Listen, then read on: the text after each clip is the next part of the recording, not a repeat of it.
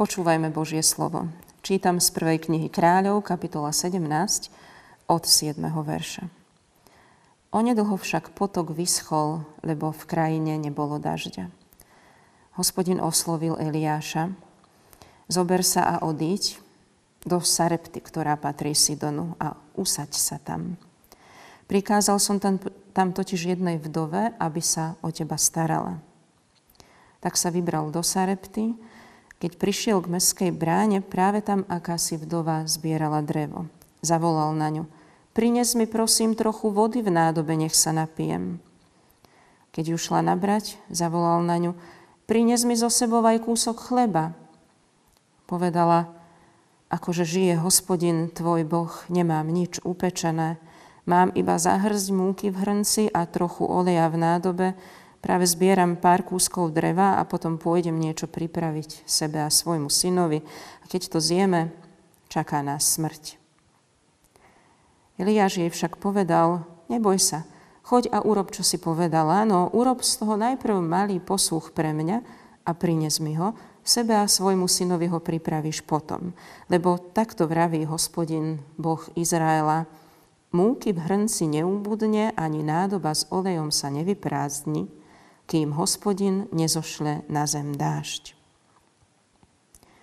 Odišla a urobila, ako prikázal Eliáš.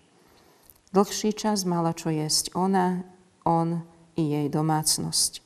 Múky v hrnci neubúdalo, ani nádoba s olejom sa nevyprázdňovala podľa hospodinovho slova, ktoré vyslovil Eliáš. Toľko slov svätého písma. Možno taký nie celkom teologický úhol pohľadu nastavím dnes na tento text pre nás, lebo počítam s tým, že hovorím takým, ktorí potrebujú povzbudenie uprostred ustarostenosti, do ktorej mnohí v tejto neľahkej dobe vždy znovu a znovu upadáme. Ako sa stala záchrana Eliášovi v čase hladu? Ako sa stala záchrana chudobnej vdove a jej synovi v čase hladu? Jednoducho môžeme tento príbeh sledovať aj úplne vytrhnutý z kontextu. Aj tak bude jasný a vzácny. Ignorovať pritom môžeme úplne aj náboženskú, aj národnú príslušnosť a stačí len sledovať príbeh dvoch ľudí, pozorovať konanie. Človek hovorí druhému človeku. Smedný som, hladný som, pomôž, prosím. Druhý odpovedá, sama mám už len máličko, keď sa mi to minie, zostane mi už len umrieť, ale kým je voda a múka, poď, napisa, jedz. Boh použil dobrý skutok na to, aby zachránil obidve strany. Na tele aj na duši. To je princíp, na ktorom Pán Boh zachraňuje ľudí. Cez svoj najvyšší, najvznešenejší princíp lásku Pán Boh pomáha, zachováva pri živote, ale aj sa dáva poznať. Zvestuje budúcnosť, tunajšiu aj inú. To je odkaz. To je povzbudenie uprostred ústarostenosti. Čiň dobre a bude dobré. Pán Boh sa postará o to, aby tak bolo. Celý tento príbeh o krásnom, obeto, obetavom a zachraňujúcom dobrom skutku ani na chvíľu neprestal byť bez náboženského pozadia. Bez toho, že by človek počítal s Bohom, že by sa spoliehal na to, že Boh veci zariadi, bez toho, že by počítal s tým, že Boh je tu. Vonkajšie okolnosti sú také, aké sú, nie sú dobré a nie prajné, ale nie sme tu len my sami, je tu pri nás aj Boh a tak máme šancu na dobrú zmenu. Žena sama svojou odpovedou na prozbu o jedlo toto svoje poznanie prítomnosti božského a svoj postoj k tomu nábožensko-božskému dáva najavo tým vyjadrením, akože žije hospodin tvoj Boh, nemám nič upečené. Ona teda prisahá na meno Eliášovho Boha. Rozoznala totiž v Eliášovi Izraelitu a uznáva v rámci politeistickej kultúry, z ktorej ona pochádzala, aj toho Eliášovho Boha. A zas Eliáš, ten priamo svedčí o Bohu, jeho opatere, ktorú mimoriadným spôsobom pri potoku Kerid už dlhú dobu denne zakusoval a hovorí žene, pán Boh zasľúbil, že všetko to, čo máš, ti postačí k prežitiu, ak z toho dáš aj mne. Bezpodmienečná, praktická láska. Cudzinec z nepriateľského tábora potreboval pomoc. Išiel hľadať pomoc k cudzincovi, podľa žiadnej línie to neboli svoji.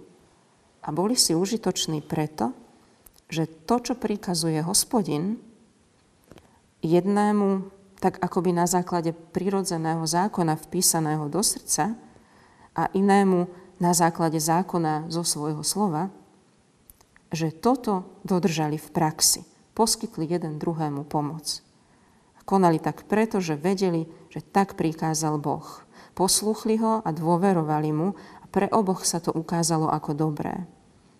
Tam, kde sa zabúda na hospodina, tak sa zabúda aj na toto jeho prikázanie. Množí sa sebectvo, ľudia sa uzatvárajú a sám si nikto nevystačí. Otvor svoju náruč, otvor svoju dlaň, otvor svoje srdce, aby si mohol dať aj prijať, lebo tak prikazuje Boh tak zakúsiš, že dobrý je hospodin, tak spoznáš, aký krásny je svet. Podľa jeho dokonalého princípu sa riať, podľa lásky hovor, konaj, nech ľudia, s ktorými sa stretneš, majú úžitok z toho, že sa vám cesty skrížili. Nech ľudia, ktorým vstúpiš do dňa, majú deň lepší, pretože si ty v ňom bol. A tak budeš mať vždy dostatok prežitiu aj v období, keď by vonkajšie okolnosti neboli prajné, budeš svetkom zázrakov, lebo Boh rozmnoží múku aj olej až do konca. On je verný a plní svoje sľuby, keď mu dôveruješ, keď dôveruješ jeho slovu. Modlíme sa.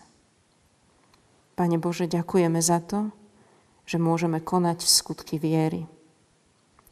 Ty si pri nás a pre nás vykonal skutok zachraňujúcej lásky, ktorý nás k tomu uschopňuje. Vďaka za spásu v Kristovi. Vďaka za to, že cez Neho poznáme lásku. Cez Neho chápeme silu a zmysel obete. Nech sme obeti schopní, prosíme. Ty nám k tomu dávaj silu. Skutky viery prinášajú požehnanie, rozmnožuj ich pri nás. Poslušnosť a dôvera Tvojmu slovu prináša život. Nech my ako Tvoj ľud počúvame Tvoj hlas, konáme podľa Neho a spoliehame sa na Tvoje zasľúbenia. Tak budeme sprostení starosti a budeme kráčať smelo a radostne. Otvor nám cestu. Amen. Ja,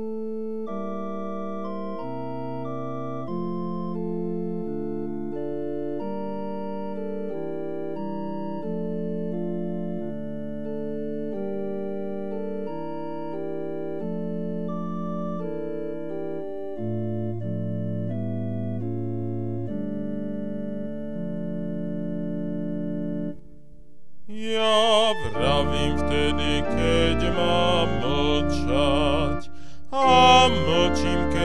Krista vyznať. Na čisto onemiem,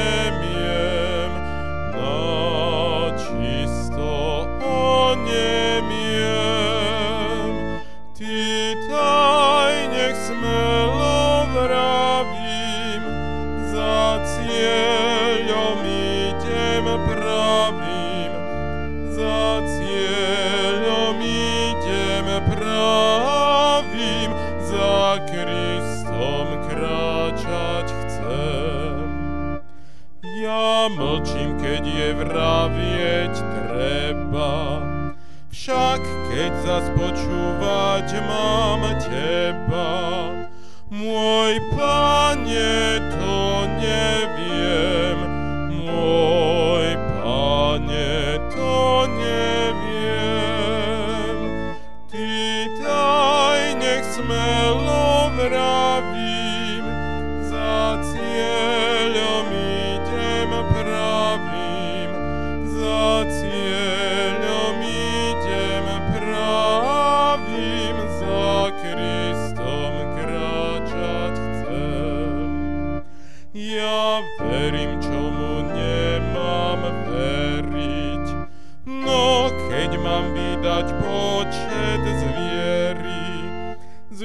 miesta sa